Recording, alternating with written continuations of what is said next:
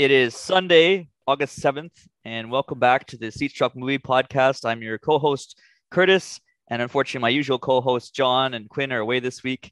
Uh, but I'm joined by two very special guests, two uh, some stalwarts returning to the to the fold. Uh, Magill. Hi there. Magill's rocking an awesome shirt, and we'll talk about that soon, I think, too, in uh, preparation for our very special uh, film today. And Simon's back too. Hi, hey guys. Great to have you guys back. Thanks for joining us too. So a very special episode today in honor of Simon, our, our, our usual guest too, and um, we're all big Nicolas Cage fans here. So uh, we're going to be looking taking on um, Panos Cosmatos. I hope I said his name right. Uh, 19, 2018 film Mandy, cult film, great movie. Chainsaw Duel. You know, you'll hear more about that. and uh, yeah, so Simon, this is your favorite movie too. What what what made it special for you when you watched it? Why is it your favorite? Well, you know, it's one of those movies where you're watching it and stuff's happening and you're yelling at the screen saying no no no no no no no you're not going to do that no you're not oh my god i just did that um the the i, I guess we're, we're, we're not worried about spoilers is that correct oh spoilers are okay yeah we can we can go wild yeah. today. Well, the, the, I, I, think there, there was a couple key scenes but it was the part where he drinks the the goo the the bad batch of acid that he finds in the oh, house oh yeah he drinks that and you're like you just yell. You're yelling at potion. He's like, why would you drink that? Gross. And one little one little taste of it, and he's changed forever. Um, but what I liked about it, it was like it's like a cartoon, not a cartoon, but all the colors, all the all the the, the blurring and the, it's such a trippy movie, and it's hmm. beautiful. And it's fun to rewatch too, because you notice things more like when you rewatch it. I find too. I mean, I mean, it's something Absolutely. for everyone too. It has those has that supernatural element to those weird ass biker Cenobites. it has a weird, you know, twisted cult. We have Nicolas Cage, unhinged, you know, but also kind of serious in part of it as well. It's kind of like a, like you said, it's like an acid trip watching the movie because I mean, it's such an interesting color palette as well too.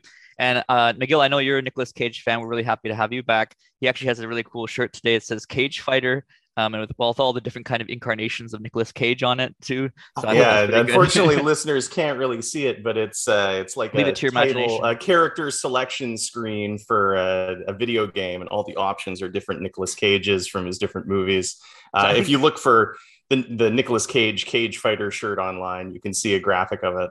Did he originally get? Where did he get the cage name from? Because I mean, he's a Coppola, right? But oh man, okay, yeah. So Mortal Kombat, right? Or was it? No, no. So okay, so the the my introduction to Cage here is Nicholas Cage is my favorite actor. Mandy is one of my favorite films. Absolutely one of my top three Nicholas Cage movies, and uh, I'm just I'm a huge fan of Cage. You're asking about his name because of course his actual last name was Coppola, but he didn't want to be accused of nepotism uh, being given roles by Francis Ford Coppola, uh, who he's related to. So he changed it to Cage uh, because he loves comics and he loves the comic book character Luke Cage, who of course mm. has his own Marvel series. Uh, right. one of the Netflix Marvel series is Luke Cage. So Nicholas Cage is, you know, Cage is is uh, from Luke Cage, and he loves comic books so much that he named one of his sons Kal-El. He's just a big old nerd, and uh, I'm a real Cage fan.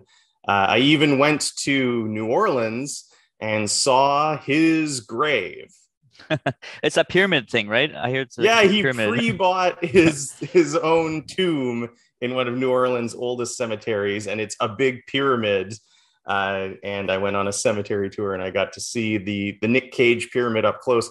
And my favorite story about that is he, of course, uh, went bankrupt, and he had five different properties that he owned in New Orleans, and all of them were seized by the IRS except for they can't seize your place of rest. Even though he's not dead, they can't seize your not grave. Yet. so he still owns the pyramid tomb, even though he lost like all the houses that he owned. Wow. So there we go, folks. If you want to see the eighth wonder of the world, you can go to New Orleans and see uh, yeah, that's right. big ass pyramid. Great. I love it. I did I didn't know that one. I just installed my Nicolas Cage shower curtain the other day. I got it. Oh, I, love, I think it. you sent me a picture yeah, of that one. That looks really it, cool too. It's the it's the crazy looking face that he's got on Kiss of the Vampire. Yeah, yeah, the vampire. This one, right? that's it. That's, yeah, that's it. the guy. There we go. yeah, and I was I was telling uh, um I mean there's so many great Nicolas Cage movies. I mean he doesn't just do this kind of wacky stuff. He actually does a lot of serious roles too. And I was telling uh, Magill before the movie that one of my favorite Nicolas Cage films is uh, Joe, which is uh, set in the kind of Appalachians, and he plays like this kind of construction worker who protects this young boy from his kind of abusive alcoholic father. Actually, really one of his best roles, I think, too. So there's so much. I mean, a lot of Nicolas Cage gets kind of, I think, unfairly kind of pigeonholed sometimes, but I mean, there's there's lots of sides to him. I think he is a great actor too, and we'll talk more about Absolutely. that too. Uh, usually, before we talk about the film, though, we always kind of talk about what we watched this week and what we added to our watch list too. Um, Magill, I know you're quite a film buff too, so you probably watched a few films this week. What did you watch?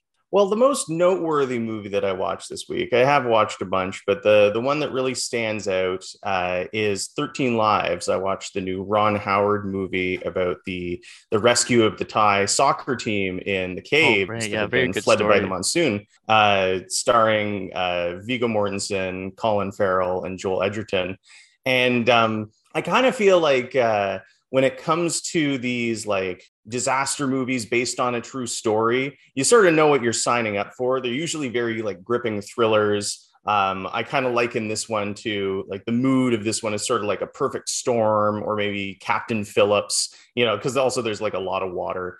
Um, so it's a, I think it's a really well made movie. It's very like tense and gripping and, uh, and as you said, like a really quite remarkable story. I learned a lot of stuff about the rescue that I didn't know.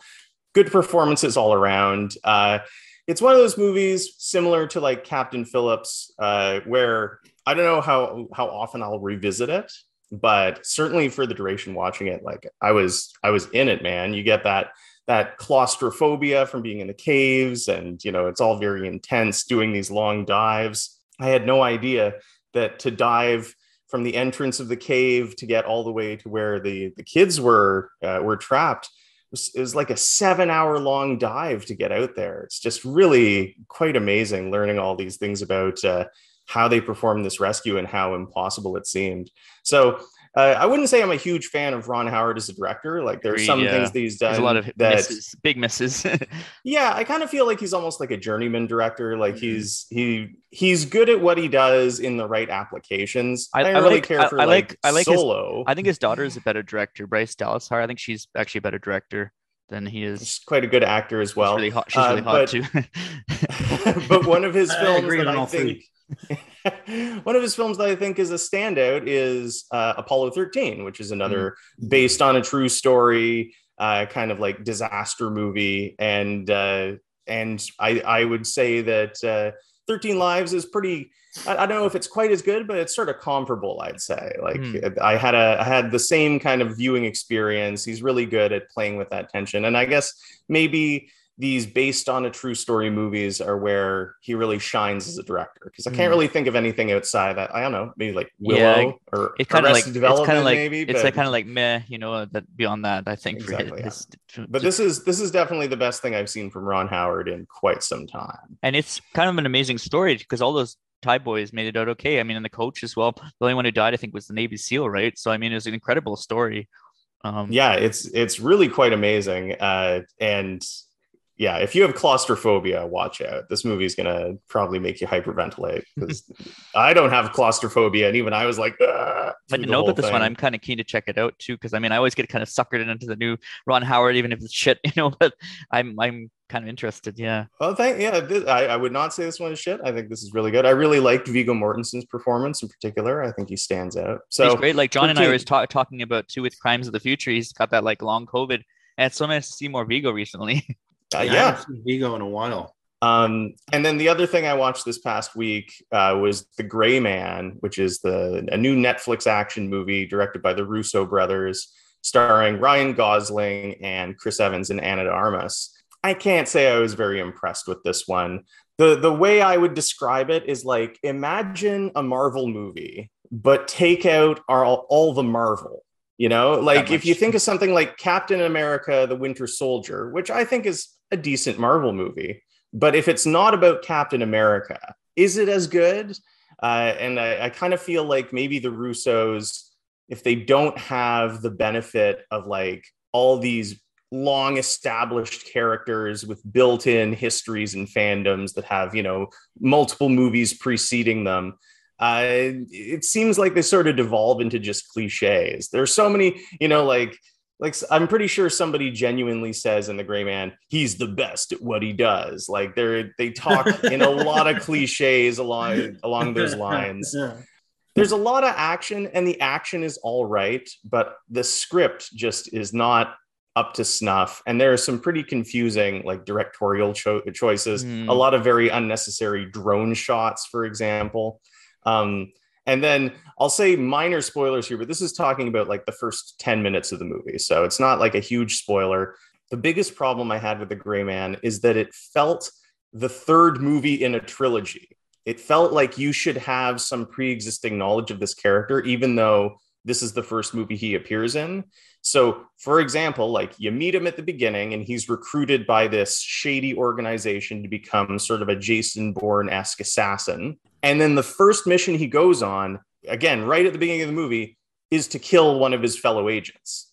And it has no impact at all because you've barely met the guy. You've never seen him working with this other agent. You know nothing about the agency. So having them suddenly be like, oh, the secret agency is killing off other agents, there's no impact. And so I really felt like if I had had like a movie or two before this where I got to know the agency, I got to see him doing these missions and see why like he has that's, a reputation that's the, for the being the best. That's the prequel. uh, yeah, I mean there, there probably will be a, a prequel or something, but yeah so i didn't think this one was any great shakes there it's longer than it needs to be there are a few times in it that I was actually kind of bored.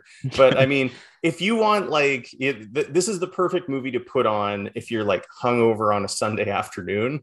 So because you don't really have to think too hard about it. There's a lot of energy and action to it.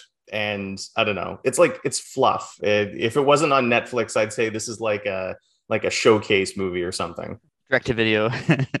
yeah. So th- thumbs up for 13 lives. Yeah, thumbs down for the gray man. Fair enough. Yeah. So b- best of both worlds. What did you watch this week, Simon? Well, uh, I promised a friend of mine I'd watch 13 lives with her, so I'm holding off on that one. Uh, I watched Minions, uh, Rise of Gru with Maxwell, my son, and we both enjoyed that one quite a bit. Um, and then uh, last two nights ago, I watched uh, filling in my back catalog of crappy comedy movies from the 90s uh, Romy and Romy and Michele's uh, high school reunion. I had a few laughs. Um, it was okay. Um, and then I watched Prey. Um, I'm oh awesome. talk yeah. about Prey because you're, you're, you were gushing all over it so. Oh I love uh, it. but uh, everything that you wrote on Facebook I I agree with. Yeah, cheers but, man. yeah. Um, yeah I, I was I really enjoyed it too. And I mean I love the the I really love Predator 2 as a sequel but I think this is really one of the best the best Predator sequel. I liked as much as the original, which is saying a lot. I, I agree, but they, they really spun a nice original premise on it on a on a on a very tired formula. And it's nice but, too. Apparently, uh, there's a there's a cut where there's like full Comanche dialogue too, which I'm kind of keen to see. I I heard I, I heard about that. I'd like to see it. It might be a, uh, an interesting way to watch that. Now that I've already seen it once and I know the dialogue pretty much means. So, what, what about you? What have you watched this week? Um, yeah, so I guess well, we can talk about Prey first. I guess I watched Prey as well too uh, on Saturday. Great movie too. I think it's just as good as the original Predator. I know it's saying a lot too. Kind of a different perspective too. So you have a young woman who's a Comanche warrior, and uh, it's about kind of finding herself within her tribe too. She has this kind of dog companion too. Really refreshing though, because you remember the original Predator was a bunch of dudes, you know, sweating and and bleeding. you know, true. So Je- it's like almost, they, they they they flipped the name and they also flipped the the uh, testosterone to uh, what, what am I looking for? Testosterone, uh, estrogen. Thank you. yeah, yeah. yeah, well, I, I had, a, I had little smart thing to say there, and I fucked it up. Well, yeah, because like the first, the original Predator is so hyper masculine too. You know, you get Jesse Ventura with the chewing tobacco. I'm like, that was never that was never manly or sexy, man. That's just gross. Like, I, I, do not want your chewing tobacco ever. Are you kidding? It makes you a sexual tyrannosaurus. Goddamn oh, sexual tyrannosaurus. oh, oh that, that, that was actually the whiskey that he was drinking while he was chewing, which is oh. like a feat that's so disgusting. I oh, can't even man. imagine. Black, blackness in your mouth. but uh, yeah. the, original, God, the, yeah. the, new one's really great. I thought, you know, it's uh, um, I like Predator too, but I felt this one was a lot more organized too, and uh, um, you know, it's from the native point of view too, so you kind of get a native perspective. The, the, Comanche tribe is not othered too, which is refreshing too. So it's really nice to have these kind of indigenous and feminist kind of storytelling too. So she's the, the main character Naru, she's not sexualized either. She's kind of this strong, independent woman too, uh, which I thought was great. And um, yeah, I mean, I, I, know a lot of people online, the kind of incels and the the misogynists were like, "Oh my god, it's so woke." But I'm like, well, what about Alien? Like, Alien had a female character. Like, get over yourselves, you know. So it's it's really good. It's really worth watching. Um, I think it's on Hulu, but I think if you do get a chance to watch in theaters, because it's really it's a beautiful to watch. Like the cinematography is gorgeous too. So if you get a chance to watch it, if you're a Predator fan too, I think it's a real treat to watch too. I mean, it's so fun. My favorite scene, I mean, I don't think this is a spoiler, is when she fights the fucking Predator, and I thought that was so entertaining too. You know, you see this oh, Predator yeah. go after bears and wolves and stuff, and then the the Naru fucking fights it, and ah, I loved it. And they're these kind of douchebag French trappers, fur trappers too, just for uh, some extra carnage in the in the mix too. But uh, it's it's a great movie, and also if you like dogs, I know there's a lot of movies where dogs die. I don't think this is much of a spoiler. The dog actually survives this movie, so you know it's really nice. There's a scene at the end where it was, the uh, it was a really cool dog too. It was a great was dog. Like, this dog better not bite it. He's so cool. Woman's best friend. yeah. I want to give a shout out to the website doesthedogdie.com if you're worried about the kind of things. Oh, you can seriously? a movie on there and it'll tell you whether or not. Oh, that's cool. That's good to know. Um, yeah, and there's a wonderful scene at the end too, which I really like too uh, where the uh, you know she comes back to her tribe too, and they all do the war the war cry, and I thought that was really beautiful too. So it's nice to have more storytelling like this. I hope Hollywood kind of takes a hint from this too, and I hope it does well at the box office because it was a fun one to watch. I also watched uh, concluding the tr- the trilogy. Uh, my friend Peter and I in Shanghai, him and I have been watching. He wanted me to watch the new Planet of the Apes trilogy, so I finished watching War of the Planet of the Apes. Um, I didn't like it as much as the other two movies in the trilogy. Basically, it's uh, it's uh, Caesar and his his tribe, I guess, against uh, Woody Harrelson. I love Woody Harrelson, but I oh. think he oh. was really miscast in this movie. that, that, that, was definitely the weakest of the three. Yeah, I thought I so really, too. I enjoyed that trilogy, but that third one, yeah, I, it's a slog to get through. I think and so too. Woody, Woody Harrelson is yeah, you're right. Yeah, he's kind of miscast in that movie. I thought too. I mean, I, I, love Woody Harrelson, but not in that movie. I was like, you know, maybe Ron Perlman or something. I don't know. but he plays this like rogue colonel who hates all primates and wants to kill them, and it, it just felt like a bit of a slog. Yeah, it was two and a half hours, and I I didn't enjoy it as much as the other ones. It was nice. yeah, I, I did a re I did a rewatch maybe a year ago, and I made it all the way to the last movie, and then I but I kind of fell asleep at the last through the halfway through the last one. But I hear you. But yeah, at least Woody gets that hilarious line where he says, "It really is a planet of apes."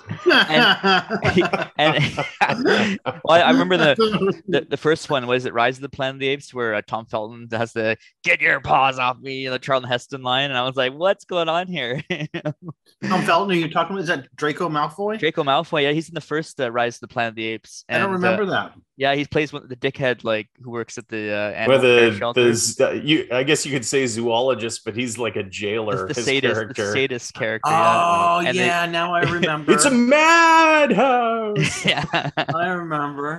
Yeah, because I've kind of had fun recently seeing what what else Tom Felton has been up to, and I mentioned a few weeks ago too. There's this other movie called Rise that I want to check out, and it's about him. Um, I think it's like during the time of Jesus, they're like trying to look for Jesus's body or something. And I'm like, oh, that sounds great. I'm sold. so I'll check that out. Um, but yeah, this one wasn't as good. Uh, but I heard that Disney's actually making a, another film called The Kingdom of the Planet Apes. I don't know if that's going to work because they don't have a Caesar anymore. So I don't know how that's going to, maybe they'll focus on Cornelius too. I'm trying to get my friend to watch the original Planet of the Apes, which I really like. Um, I haven't watched the 2001 movie, but I heard it's terrible. So I don't know if I can get my time back from that one. I rewatched it not that long ago, and yeah, it's it it's well. worse than when I first saw it. I didn't like oh. it. I didn't like it when I first saw it, and I think it's only gotten worse. Oh dear. Maybe I'll just avoid that one altogether then. But um, I also watched Tombs of the Blind Dead. That was on Shudder. Uh, this is a Spanish film. It's a great thing about Shudder is they've been bringing a lot of the kind of more obscure films from the 70s and stuff back into, you know, the limelight. Yeah, I've heard I guess. of that one. I haven't seen it it, it was okay. Yeah, I mean, it was a little bit. It was a bit of a slog, to be honest. It's about uh, uh, basically there's like this. There's a satanic kind of uh, monks, uh, Templar or something, and they're zombies. Um, it's it's kind of different than like Dawn of the Dead and kind of Night of the Living Dead zombies too. The the makeup was really really good, but this the story was just so boring and so slow. Uh, but the makeup effects are really good too. There, there's this really cool scene actually where the the zombie knights are riding the horse these horses, and I thought that was such a great scene. I wish the rest of the movie was like that too, because otherwise it kind of sucked. But if you want some kind of if you're low, a few drinks and want some I don't know Friday night entertainment, midnight entertainment, I mean it might be a fun one to check out. I also watched. I enjoyed it. the I enjoyed the Blind Dead movies. I mean, as you said, like they're not masterpieces, but they're they're kind of fun as a spin on the usual zombie movies. Yeah, uh, there are actually four of them. I don't know. if you've seen? Four of them. You seen oh, I, have only seen this one. Yeah. So ah, yeah. There's Tombs of the Blind Dead, Attack of the Blind Dead, which is the sequel, and then there are two that are set at sea called The Ghost Galleon and Night of the Seagulls, and they are all about these zombie Templars. And uh, I mean Good old it's zombie not, Templar. yeah, I, am imp- I'm impressed with this guy's knowledge. He he knows his Quinn stuff. knows his Quinn knows or sorry, Magill knows his movies. I'm gonna have to check out all, all of those now. But uh, yeah, I, I mean, as Curtis said, like they're not amazing, but I really appreciated a new spin on just a zombie yeah. movie where you get these zombie these zombie Templars in their cool cloaks riding horses and it, because they're sort of like ghostly they sort of play it almost in slow motion like it's slowed down and the sound kind of echoes around them as they move. My question is uh, these are about zombie templars. Why wasn't it called knights of the living dead? That makes sense wouldn't it? Um yeah so yeah so this one's on Shudder if anyone wants to check that out too. I also watched another one on Shudder called what josiah saw. Um, this was a good f- movie. It's kind of a Southern Gothic film. Um, Robert Patrick stars. So we we've seen Robert Patrick from you know Terminator 2. Man, he's really old now. like I forgot how yeah. old he is. Yeah, uh, and catch him in um, Peacemaker. Peacemaker. Okay. That's the show. That's the uh, DC Comics show on uh, HBO. Anyways, yeah, he's on Peacemaker, and he did. It looks like he's been a while since I've seen him, but he has certainly aged. Sorry to cut you off. Not so gracefully. Yeah, yeah, because he's really old, and he plays this bitter old. Oh, he's a nasty piece of work. He plays this old patriarch too, and the film is, is set in three parts. So, so it looks at the lives of the three children affected by this kind of awful old man's. Uh, uh, you know, just nastiness too. And there's an oil company that wants to buy their property too in the middle of the Ozarks or wherever they live too. And I've never seen like Robert Pat, Pat you know, he was kind of soulless in Terminator 2, but in this one, I mean, he's he's soulless on a whole new level too. So really quite uh, interesting to see that. And uh, oh, you're still there. Okay, good. I thought it froze. um, so yeah, that was kind of fun to check out. Almost too bleak at times, but it was a good story. Just came out, I think. So that's worth checking out. That's everything I watched uh, this week too. And now we'll move ahead to uh, what our watch list too. So we'll be kind of wanted to add it to our watch list this week. Why don't you start it off, uh, Magill? Is there anything you you added to your watch list? Uh, only one thing, which is a film called Eega. and uh, last time I was on this show, last episode, I was talking about the movie RRR, which is this totally bombastic Tollywood film. It's like a historical fantasy action movie that is super over the top and entertaining. And it's directed by this guy named S.S. Rajamouli. And Eega is one of his previous films. After you know, I watched and enjoyed RRR. I was looking through other uh, SS Rajamouli films, and Eega was very highly rated. And the story behind this one is it's about a love triangle. These two men are both in love with this one woman. She partners with one of the men, but then he is killed in an accident. And after his death, she hooks up with the other guy in the love triangle, except the first man who died comes back as a housefly. He's reincarnated as a housefly, and he makes it his mission to take revenge upon the other man in a series of in just insane like traps and attacks. It sounds totally wild and weird, and I can't wait to watch it. Eega, it's called. I, I caught maybe the first 10 minutes of RRR the other night, and it, it was pretty wild. I'd like to sit yeah, down. It's it is nuts. It is a really wild one. Yeah, it's a kind of a fun uh, poster for Eega too. I'm just looking at it now, and it says the name mm-hmm. written in blood. You know, I'm like, oh, that sounds fun. yeah, it looks really crazy, but I, I, can't wait to check that one out. Great. Did you? Add that's it. Like, like, oh, really, just really just oh, added that one. Yeah. Short and sweet. Yeah. What about you, Simon? It's hard to add anything on my list because I just watch it instantly. But um, I hear having uh, uh, a friend of mine wanted uh, the Gods Must Be Crazy, so I grabbed that, and uh, the Gods Must Be Crazy too for my Plex. And so I both uh, the first one being a kind of a wacky, kind of charming movie. The second one, uh, so the second one's on my list. Um, we'll see if it continues that trend of being kind of an oddball, charming comedy. Uh, also on my list is Lady in White. It's a ghost film from 1988. I have never seen it, and it's been recommended to me quite a few times. And then uh, lastly, I've got Censor, uh, 2021 um, film. And oh, that's something good, to that's do. A. That's a good one. Yeah. Okay. I heard good things about it. So. Yeah, it's it's it, during the it's like during the 1980s when they had the kind of conservative, really conservative like video, na- video, yeah, nasty video nasties, period, yeah. yeah. And she plays one of the uh, censors too, and she's haunted by her own trauma, and uh, she's known for making very severe cuts to uh, the films too. So that's a really fun one to really throw good throwback, especially if you like. Uh, we did a previous episode on video nasties, which is quite fun too. So uh, definitely worth checking out. I think. Uh, I added a few, I had a few ones to my list this week. So I uh, a lot of stuff on Shutter too. So I, I wanted to watch the This Is Gwar, the documentary about the uh, weird Virginia band. They dress up as like weird monsters and beasts, and I think they have like dildos full of custard that they fired audiences. But the, I'm not the, the late lead singer from Ottawa, one of Ottawa's greatest exports. Yeah, exactly. so I mean, yeah, there's a little Ottawa connection there too. So uh, I'm not I don't listen to their music, but I thought it'd be kind of a fun documentary to check out. So uh, that's on Shudder. I also wanted to watch the um, the George A. Romero movie, uh, The Monkey Shines, which I hadn't heard about before. And it's about this guy, and he gets like this paraplegic uh, monkey aid, and the monkey goes crazy and starts killing people. And I watched, I watched that awful baboon. well, it wasn't awful, but I watched that baboon movie a few. Uh, Shakma. Shakma. Shakma. Shakma, yeah. I watched Shakma a few weeks ago, and I thought, well, let's watch another killer primate film. And I, I mean i love george a. Romero too so i'm kind of I, I heard it's not great but i mean i might check it out anyway. And uh, famously uh, uh famously parodied on the simpsons you know the pray for mojo that whole bit where homer oh, gets oh, right. the yeah, with the, uh, yeah. Parody of monkey shines. I might check that out. Yeah. Um i also added um Eye of God, which is a 1997 film. It's quite obscure too. Um, so Nick Stahl, who we seen in Terminator 3, kind of cool that him and Robert Patrick were in the the uh, movie what Josiah saw together too. So Nick Stahl, great actor. He always looks like shit, but I mean, he's a really good actor, I think. And I was I like looking through his backstory because he's in a lot of really interesting obscure films through his filmography. Um, and he was in this movie from 1997. He plays this boy. The movie's about um, I think Martha Plimpton, uh, River Phoenix's uh, old girlfriend, is in it too. Um, basically, she plays this woman who's writing letters to this guy in prison, and the guy gets released from prison. They end up getting married or something, and then there's the boy covered in blood that the sheriff finds. Um, so I thought that'd be kind of cool to check out. I found on YouTube too, so it's you can watch on YouTube. Um, I was also I can, I don't re- I don't like Mel Gibson, but I, I'm kind of interested in some of his films, and I I was interested in watching the movie The Man Without a Face, and he has he plays a man with a uh, facial burn, uh, who ends up kind of tutoring a young boy.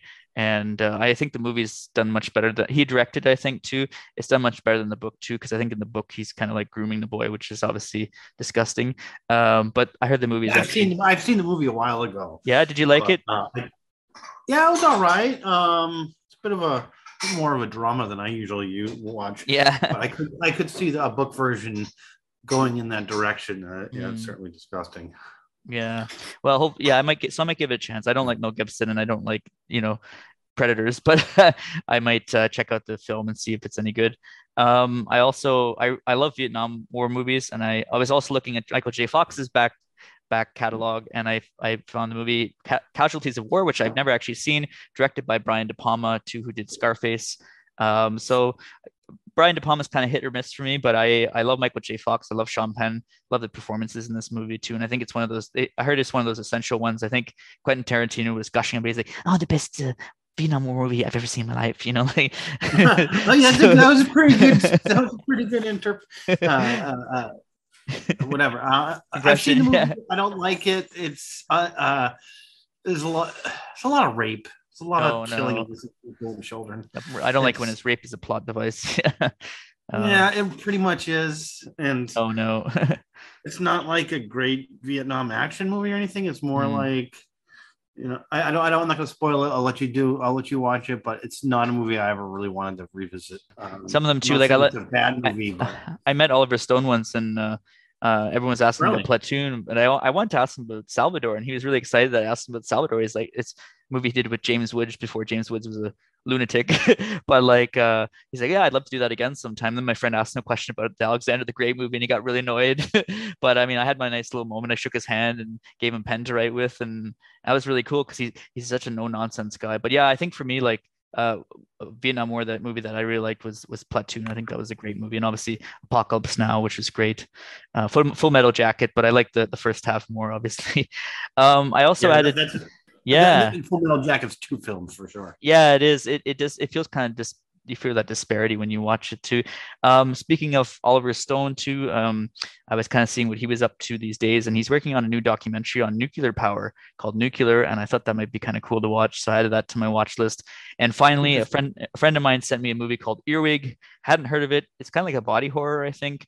Um, it's about this old caretaker, and he takes care of this girl who has like ice teeth or something, and he has to like her teeth are made of ice cubes. I haven't seen this, but yeah, I've been hearing about it for a while now. I don't know how I feel about it. Weird. I, it's almost like too weird for me, but I mean, I watch Crimes of the Future, so and Possessors, so I'm pretty sure I can watch anything now. Um, but yeah, I'll let you know how it is, guys, because I got a copy. I could send you guys a copy too if you want, but I don't know if it's any good we're going movies are going off in like really weird directions. Like we got Titane where a girl has sex with a car oh yeah. pregnant with a half car baby thing. if you can think of it Meanwhile, it's real.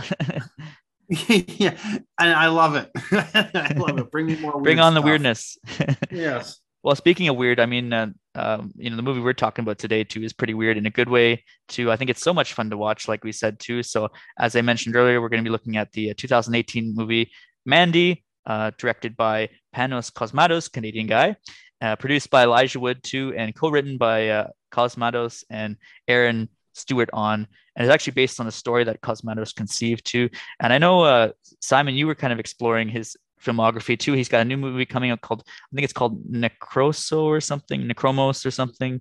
I can't remember the name of it. Yeah, yeah, teaming up with somebody else to write it. And he's um, he's actually not he's he hasn't really directed that much. Actually, he did Beyond the Black Rainbow, which is also kind of like an '80s kind of you know color palette. Uh, it felt like a little bit of like giallo film, like a sci-fi giallo with the kind of wild colors and everything too. So yeah, it's you, even more of a trippy movie than the other one. Other absolutely. Did you like? Um, uh, I've, seen, I, have seen both of them several times. Um, I prefer Mandy because it's more of a I think so too. I, I think there's more narrative, and I, th- I like to kind of. I felt the other one was a bit slower, but I, I never got bored watching Man- Mandy the whole no, time. No, you know what? The, the, other one is the, the other one is the kind of movie you put on and you and your friends do a bunch of drugs and watch it in high school or something or college. yeah, because Mandy, you can you can do acid or you, you cannot do acid and it's still like a fun movie to watch.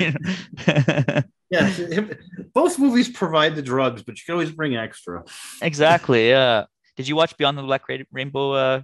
Yes, I've seen both Beyond the Black Rainbow and Mandy, and I agree with you guys. I think Mandy is by far the superior film. I feel like Beyond the Black Rainbow is like his warm up act because you can see, you know, Panos Cosmatos' style emerging there just right. in terms of his use of color, his use of like drone core soundtrack, and uh, the way he, of course, composes his shots and uh, the film grain has a very like distinct yeah. grainy look to his movies he is of course the the son of george cosmatos who's a director but also a, a, cinematographer. So it's no surprise to me that panos has like this really visual like visually striking style kind of built Runs into in the family yeah the beginning. Yeah yeah his, exactly. his dad was uh his dad did a bunch of movies i believe uh uh first blood part two and oh, I love that movie, uh, Rambo. Um, and the other one, uh, I believe Cobra was another one, uh, and also Tombstone. Uh, yeah, I've, I've, got some. I got a lot of notes here. Uh, uh, and Panos himself was a second unit unit director with his dad on Tombstone, and he used that money to make uh, Beyond the Black Rainbow without any studio involvement. And then uh, Elijah Wood and his production company uh, that would be a Spectre. I think a Spectre is it Spectre Vision? Spectre Vision, uh, yeah. Mm-hmm. They contacted him after seeing Beyond the Black Rainbow and told him they'd support whatever he wanted to do next. again without any interference from from others and Panos got to make the film he wanted to make with Mandy. Uh, as you can see, it doesn't really seem like he had to compromise on like anything. Uh, he wrote it. He wrote it over the course of a couple of years. Took him a while, but uh, he uses a lot of experimental techniques to get that film's looks like it's like something very unique. Um, mm. Something we're still talking about all, all this time later. And I think people will still be talking about it for a while. Yeah, because uh, John left a lot of notes. Very, thank you very much for leaving those, John. He had said, you know, uh, the director too. He kind of explores psychedelia under a dark and more disturbing lens too. And we have all kinds of things happening in this film. You know, kind of cult uh, rituals and uh, you know, demons getting summoned and demons getting their dicks ripped off and a little bit of everything in this movie. Um, so yeah, it's quite an experience, and I, it's it's it's hard to describe Mandy because I think you really have to see it to kind of um, understand it too.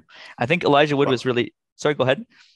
I was gonna say I'd like to take a, a, crack at describing it because I love this movie, but it's hard to recommend because it is so weird. Yeah. And uh, after seeing it a number of times, I've sort of developed some theories about like what's really going on in this movie, and one of them uh, is also the the way I pitch it to people. Now, in the film, the character of Mandy, uh, who is Nicolas Cage's partner, maybe wife. We're not totally clear if they're married or not, but they are a couple. She paints this like heavy metal album cover art.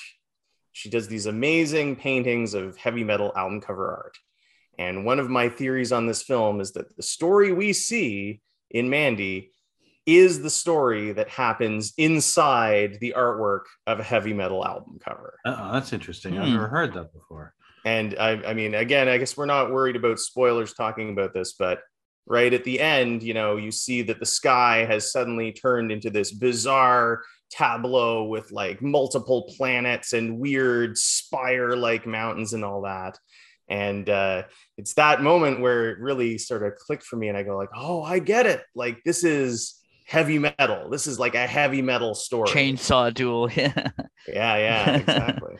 I was speaking. This is or, uh, or another theory on it is in the in the movie Mandy is reading that book. She's reading a pulp novel that hmm. has mm. some great passages in it. I I love the sort of poetry of the prose that she is reading, where it talks about you know the the dark sorcerer thrust his hand into the chasm and removed the serpent's eye jewel, which glowed eerily, you know, with a, a light strange and eternal. Um, the other theory I have is maybe this movie is the story that she's reading in that book too. Absolutely. Yeah.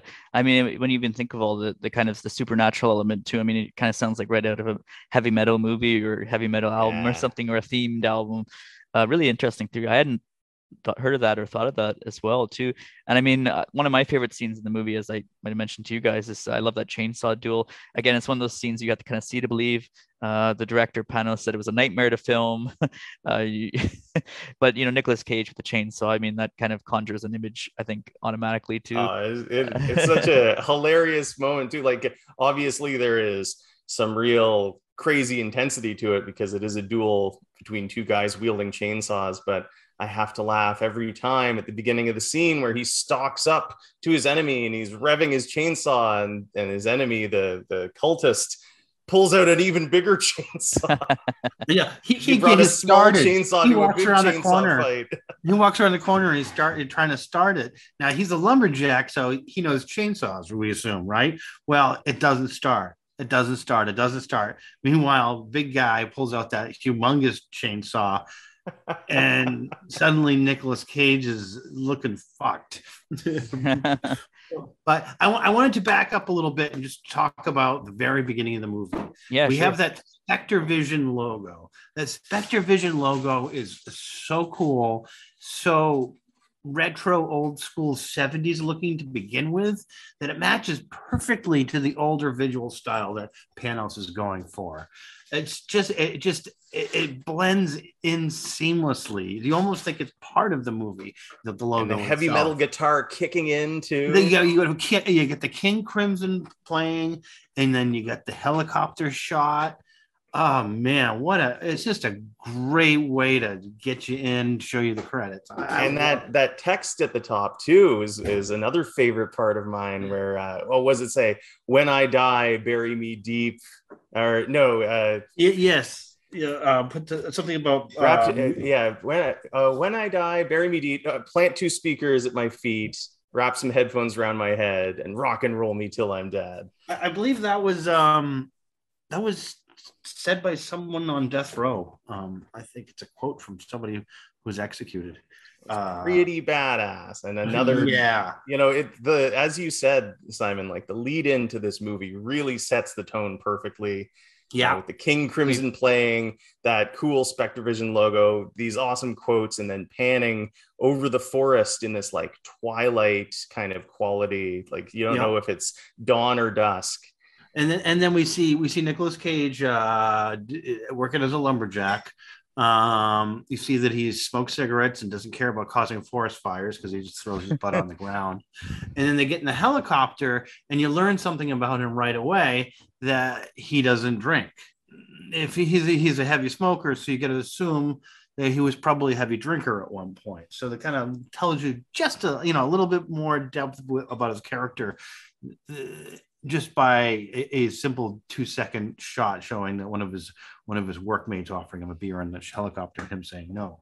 Uh, great storytelling. Show me don't tell me yeah, absolutely too. And speaking of soundtrack too, you know, we have that wonderful King Crimson song, but we also have a amazing score, the last score actually from uh, Jóhann Jóhannsson, the Icelandic composer absolutely too. amazing. He's a wonderful uh, composer. Unfortunately, he died after this film came out, uh, but I think it's a really nice swan swan song too. It really captures the mood too. Uh, you know, with the cult, I like the cult um, songs especially too because I thought that really captured it. And speaking of which, um, the cult leader in that movie, Jeremiah Sand, played by Linus Roache, um, he actually released uh, an album I think last year too, which I actually really like too, and it kind of satirizes the whole oh, kind super of good. cult mentality. Yeah, it's called Lift Lift Me Down. I th- Lift It Down. I Lift think. It Down. Yeah. Yeah, it's with Sac- on Sacred Bone Records, and they actually have like this kind of you know fake backstory. You know, like in the '70s, they they had the lost tapes or whatever, and the music's actually pretty good too. So I mean, if you enjoy the song um, from the movie. It, w- it was a huge hit on Bandcamp, and uh, I guess they decided to kind of follow up with this album. The album's great. The uh, Bandcamp songs are great. I mean, Jeremiah Sand is such a despicable villain. I think um, very Manson-like. I think as well too. We'll talk more about that as well. Um, but yeah, um, Nick Nick Cage was announced as the first as the star of the movie. He was the, the first person they announced. I think uh, Elijah Wood kind of got him to get the role as well too. Um, it's kind of some fun facts that John left for us too. So the weapon forged by Red was based on the F uh, from the logo for the extreme uh, metal band Celtic Frost. So that, again, we have another kind of heavy metal reference too, which fits uh, fits uh, Magill's theory. Magill, I think once you've told us that, you know, it's hard to unsee it now. I can't uh, I can't unsee it. I got there's there's one more theory about this movie that I'll I'll deploy at a key moment. Um, oh, if if you want it now, I can give. Oh, you, you, you could well. tell us it now. Yeah. Sure. Um, a friend of mine who I watched this with had a different interpretation of what was really going on with the story. And his theory, I think this is pretty cool. His theory is that Red, Nicolas Cage's character, is a retired monster hunter, and Mandy is a succubus who he he hung up his crossbow for because of course he's got this crossbow right later in the movie where he's got to go hunt the the biker cult he goes to his old friend and goes like i've come i've come to collect the reaper. And so presumably bill duke his buddy has been holding on to like what you know sacred crossbow of his his old his old trademark weapon the reaper. He's been holding on to it for Nicolas cage thinking you know if you ever need this again. So um, my friend mike theorizes that Cage used to be a monster hunter and he was hunting down Mandy, who is a succubus, but he fell in love with her instead. And so he retired. And that's why they live alone out in the forest away from everyone else. Well, the casting for Mandy is really well done. I think she doesn't, I mean, it kind of reminds me of uh, in The Shining too, because you, you when you look at Jack Nicholson and Shelley Duvall, they don't really look human. You know, they kind of have these weird faces and heads and you know they, they get did this really something to Andrea Riseborough's eye with yeah, that scar her, her too. Fucked, it really yeah. makes her look very otherworldly, but she's yeah. Cool. So I mean that makes sense. Well, you, like, you definitely get a sense that both both of them are uh, damaged people. Um, my Mm. my theory is that uh, he he was in the he was in Vietnam. Uh, Carruthers was his Vietnam buddy. Uh, I don't know where the Reaper came from. I still can't figure that out. But uh, and also and uh, Mandy's damaged too, and you get the sense that it was probably her father who was abusive to her and caused her face uh, facial scars and, and fucked up eye. Um, again, you, you know, just from the, the information uh, given, you know, that's that's the that's the conclusion I come to. But mm. um, you, you see that Nick's Nick Cage's uh, character Red is definitely just as damaged as everybody else. Um, and he, you know, looks like like he. Yeah, they kind of they kind of have a sim- symbiosis together that helps them heal, which is really quite yes. beautiful. And uh, yeah, obviously, it was a very personal role for Nicolas Cage too. Um, he was going through the uh, sudden breakup with his 14 uh, year relationship with his girlfriend at the time. Um, so that was quite hard. So he poured a lot of emotion into that uh, role too. He had a screaming coach, which is kind of cool. I didn't know there was such a thing, but it kind of makes. Oh man, I mean, it, it's the results are there on screen though. Boy, does he ever I know, right? scream well. In particular, uh, so let, us talk about the bathroom scene. Then. Yeah, the that bathroom scene. My Go God. ahead, Magill, uh, tell us all about it so some uh, you know yet another thing that i love about this movie is that it really strikes a great balance having these like really crazy and uh, striking scenes of emotional gravitas, but mixed in with a lot of like tongue-in-cheek humor. And one of the standout scenes that I love is, of course, this scene where uh, Red is in his bathroom and it is this mix of humor and and like insanity because the bathroom is carpeted in this like gross orange carpet. It hmm. has really tacky wallpaper and he's wearing like a, a shirt with a tiger on it and then tidy whiteys and socks. And so he enters this bathroom and he go and he's been just like tortured and beaten up by the cult. He grabs a bottle of vodka and starts drinking it and then just has a complete mental breakdown. With a bottle of, bottle of vodka yeah. that he had hidden in a drawer, bottom drawer in the corner of the bathroom exactly, yes. for an emergency like this. Exactly. Um, he doesn't drink until then, and, and, then, and he, he's uh, using it to clean his wounds.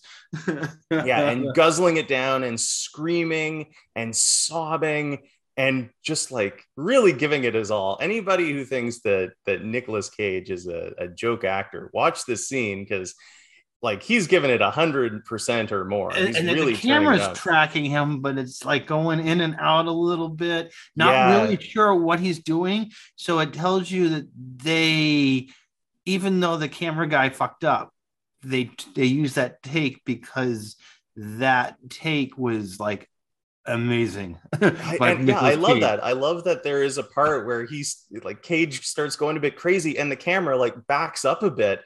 And it's like the camera itself is scared of what he's about to do. Nobody right. knows and, what's about to happen. that's when he really starts screaming.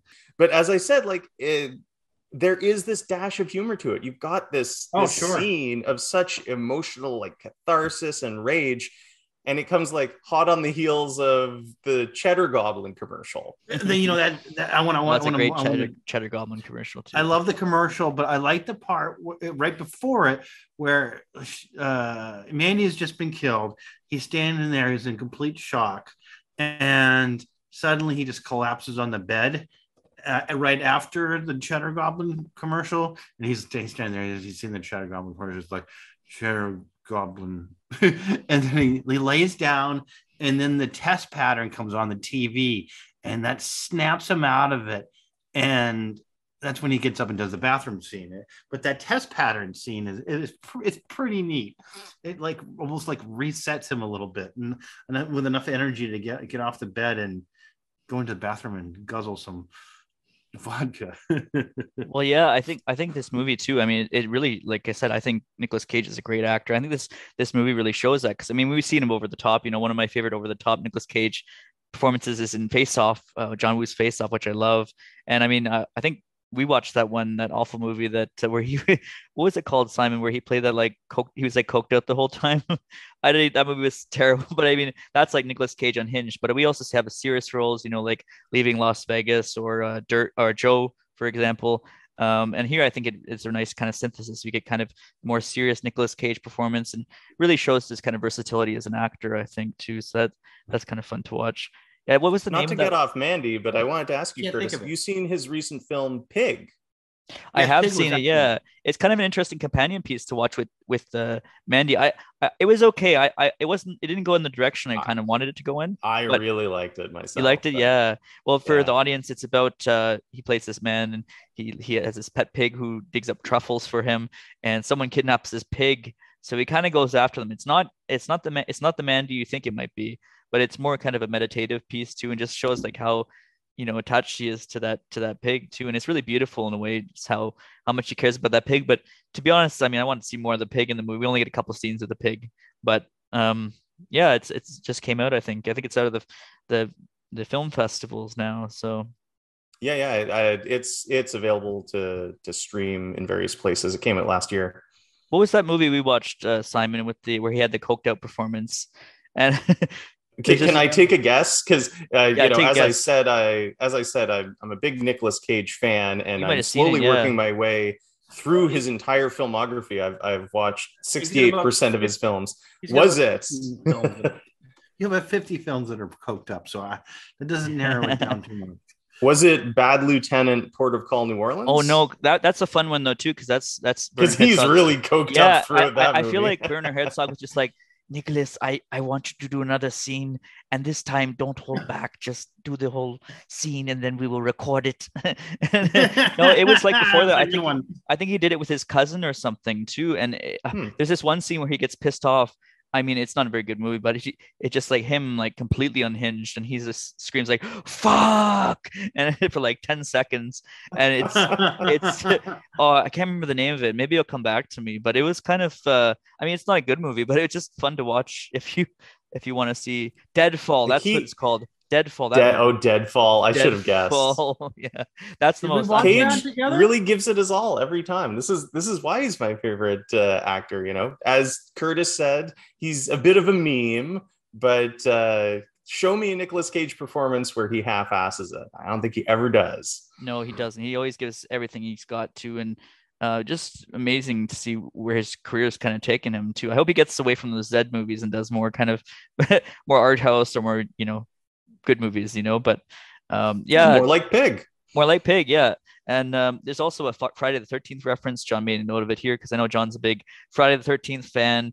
Uh, Mandy tells Jeremiah Sand and the cultists that her and Red live near Crystal Lake, where Jason yeah. Voorhees uh, drowned. I mean, I say drowned in quotation marks because I mean Jason Voorhees just never really dies. So I mean, um, that's that's another kind of fun fact about Mandy. Um, Cage was actually initially asked to play the cult leader, Jeremiah Sand, but he wanted to play Red. And then Wood, as I mentioned, Elijah Wood led him to uh, reconnecting to. Um, and actually, um, what's interesting too is in that movie, uh, Linus Roache, I hope I said his name right, who plays uh, Jeremiah Sand, he has a nude scene, and he was inspired by uh, Margot Robbie's uh, nude scene in The Wolf of Wall Street as the incentive for him to appear nude too. So I thought that was kind of fun. So Thanks. Don't flatter yourself, yeah. Linus. Yeah, come on. You know, you're not Margot Robbie, but I mean, you know, maybe you can you can think you are. but uh, yeah, it's kind of a fun fact. So it came out in uh, Sun- Sundance Festival. This is that was its premiere in early 2018, and then it was widely released in September of that year too.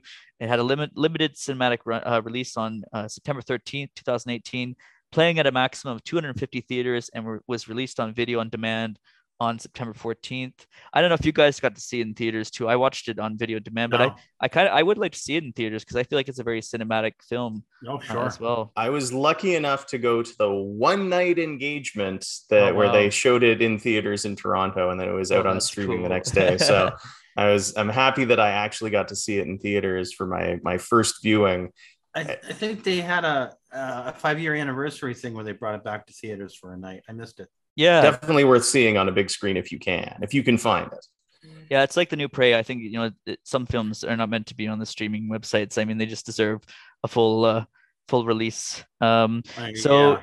when it came out too uh five got five stars for dirty movies um stephen lee naish called the film a blood-soaked revenge caper praised uh the director for a masterful approach that aligns him with kubrick and lynch in delivering perfectly believable and fully realized worlds and characters that operate within their own laws of physics. Yeah, so physics kind of go out the window in this movie in a beautiful way. Meanwhile, film critic St- Christopher Stewardson said the film is sure to become a, a, cult favorite all its own too, and I think we're part of that cult too.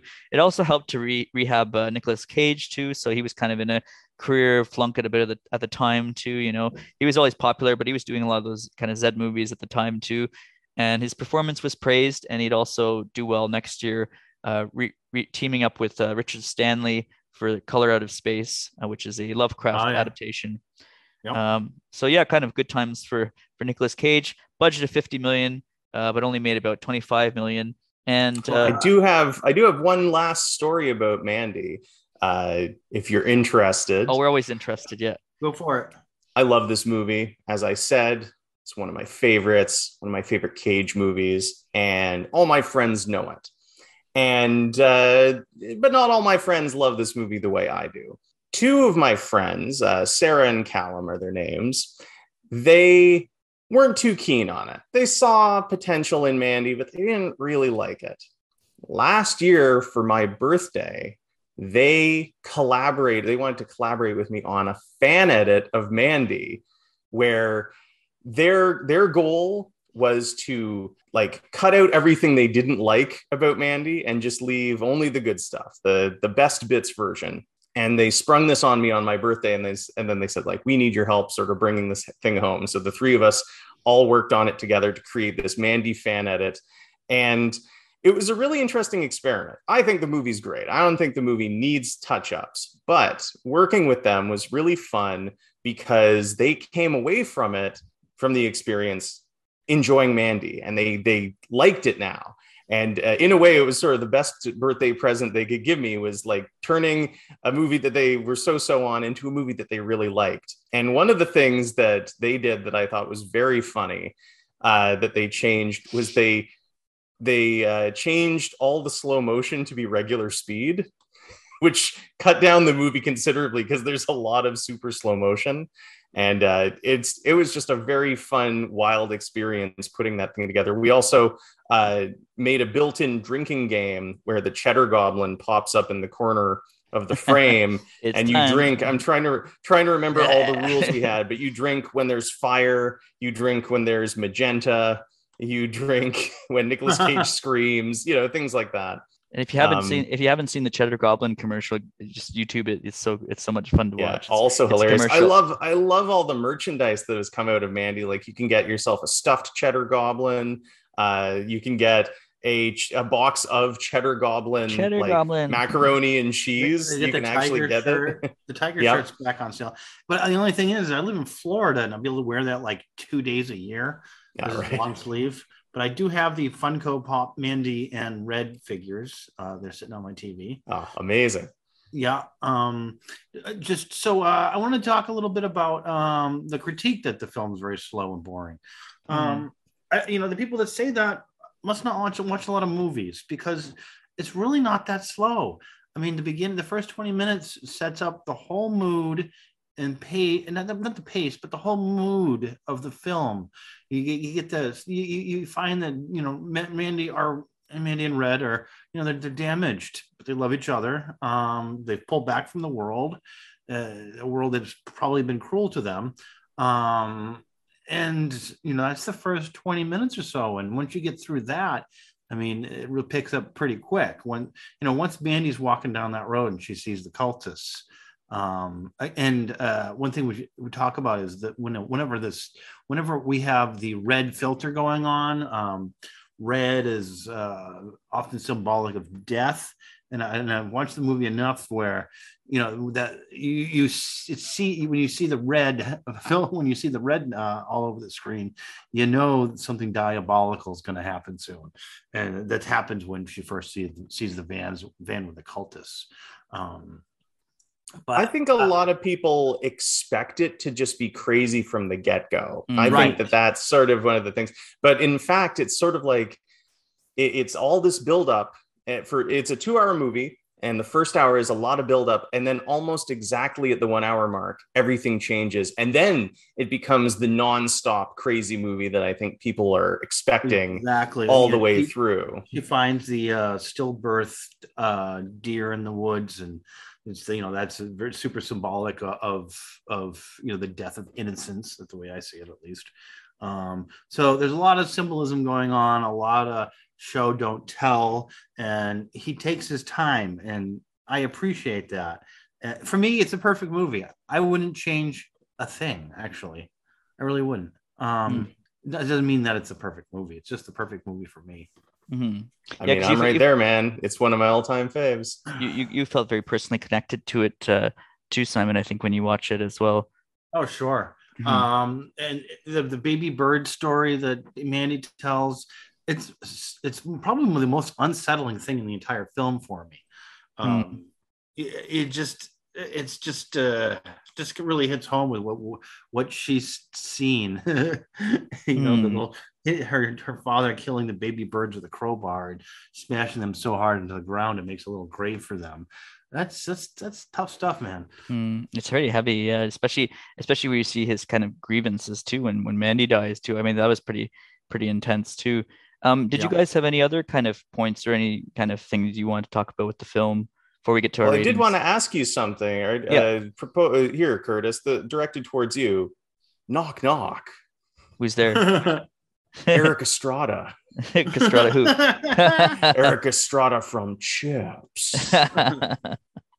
nice. we talk. We talk a lot about the the emotion at the core of this movie, but I always like I, I think about all those scenes of grief and mourning and distress and like anger and rage and it always ends up looping back to but there's also this little bit of humor in there. There's also like a funny little thing you're talking about. Uh, mandy telling the story about the the baby birds and how distressing that is. But like again, right before that, we have Nicolas Cage talking about my favorite planet is Galactus, the planet eater, right? or the, or like even the, even even the song kind of make you laugh a little bit, like Jeremiah Sand was a righteous man. Oh yeah, yeah, the, fucking right. Yeah, we see all I love that song, and I, I, know almost all the lyrics by now. Da, da, da, I was just reading the. Uh, it's so good, but you know what the thing is is it sounds like a folk song created on a different planet. Mm. You hmm. know, that doesn't sound like a folk song. Yeah, because it's kind of it's kind of like those weird like Manson, you know, when Manson was making yeah. music, it sounds like the Manson songs and like you know, like Manson, like uh or, or the the Lords of Salem. Yeah, like, and, and like like Manson too, he's also kind of this like you know he takes it very personally when he his musicianship gets kind of you know uh-huh. condescended to and you know he calls his victims pigs too so i mean there's a lot of kind of manson parallels oh. too i was kind of uh i was just looking at the uh because sacred bones records has this great like fictional write-up of uh of uh you know his backstory his fictional backstory and it says uh you know, just to give you a little tidbit, the story of Jeremiah Sand is one of legend. A cult leader moves to California, brings his followers, the Children of the New Dawn, and takes over a recording studio and makes his possessed psychedelic masterpiece. After the cult breaks down in a hallucinogenic and cocaine-fueled chaos in the mid 70s, and strange disappearances start happening in town, Jeremiah and his right-hand man, brother Swan, flee in the middle of the night, instructing the studio owner at gunpoint to put the master tapes in a lockbox and await their return. They're never seen again. So uh, yeah, it's kind of a cool kind of fictional backstory too, which is really great. So I mean, it's amazing how much the mythology of the the movie and and it's kind of the the kind of meta narrative kind of um, comes into the real world uh, too. So really mm-hmm. great. I think it's like I said, Simon. It's it's really I don't know why people think it's slow. I think it's really entertaining. Uh, for me, I I really enjoyed it. It's a four out of five for me, strong four. So uh, I liked it too, and I think uh, you guys gave it five out of five, I, I, guess. Each. Did you have any? Five stars. Five star. Five yeah. Star. Yeah, I got a couple more points I just want to want to touch on. Um, you got Richard Brake, one of one of my favorite actors these days, uh, doing a quick part as the the the chemist. Um, and there's something weird that goes on, and I wanted to pick your mind about that. Uh, pick your brains about that. So uh, Red shows up, and he and the chemist is making sheets of acid, and there's like this droning music playing and you see this golden luger next to him too. He chooses not to go for the luger but he makes a motion and suddenly the tape stops almost like he's got like magic powers or something.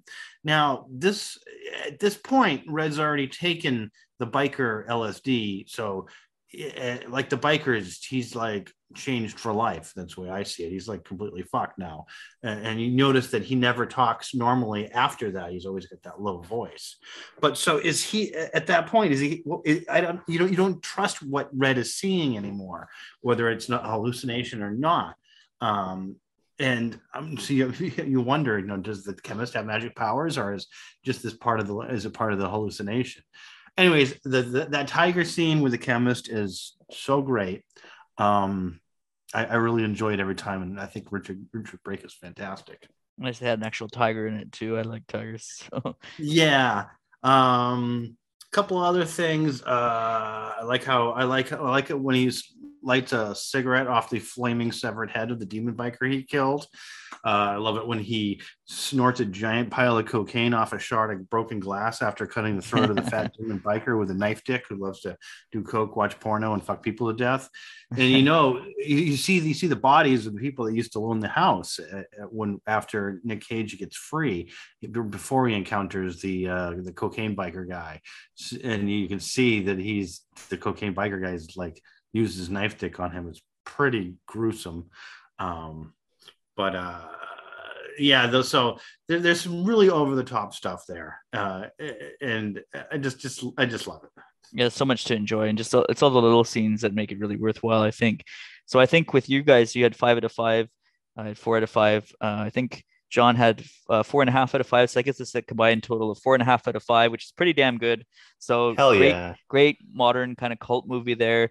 Uh, definitely kind of good replay value too. So there's something new to it every time, and and obviously lots of different ways you can approach the film, two different theories, uh, different perspectives too, and just a great uh, movie to watch. So I'm really excited for this new movie to come out whenever it does, and I think that'll be worth the wait. Um, and uh, yeah, yeah so, I would expect to be a couple years, but uh, yeah, probably. It's always worth the wait, though, isn't it, with him? Um, it is. So uh, yeah, so next week we're going to be talk- returning to the John Carpenter Watch series with vampires, which you can watch on Netflix too.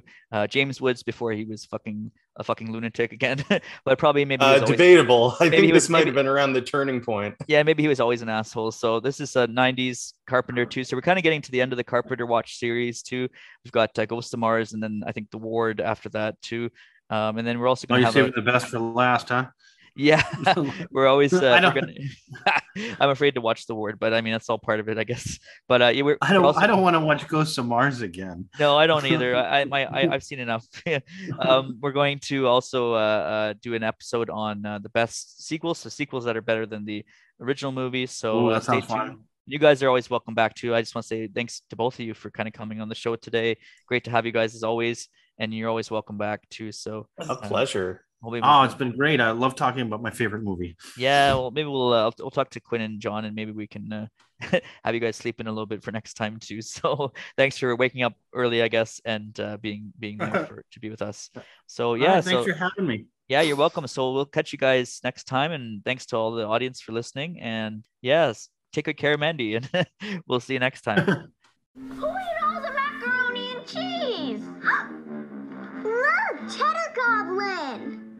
Cheddar Goblin, did you eat all the macaroni and cheese? Nothing's better than cheddar. Cheddar Goblin.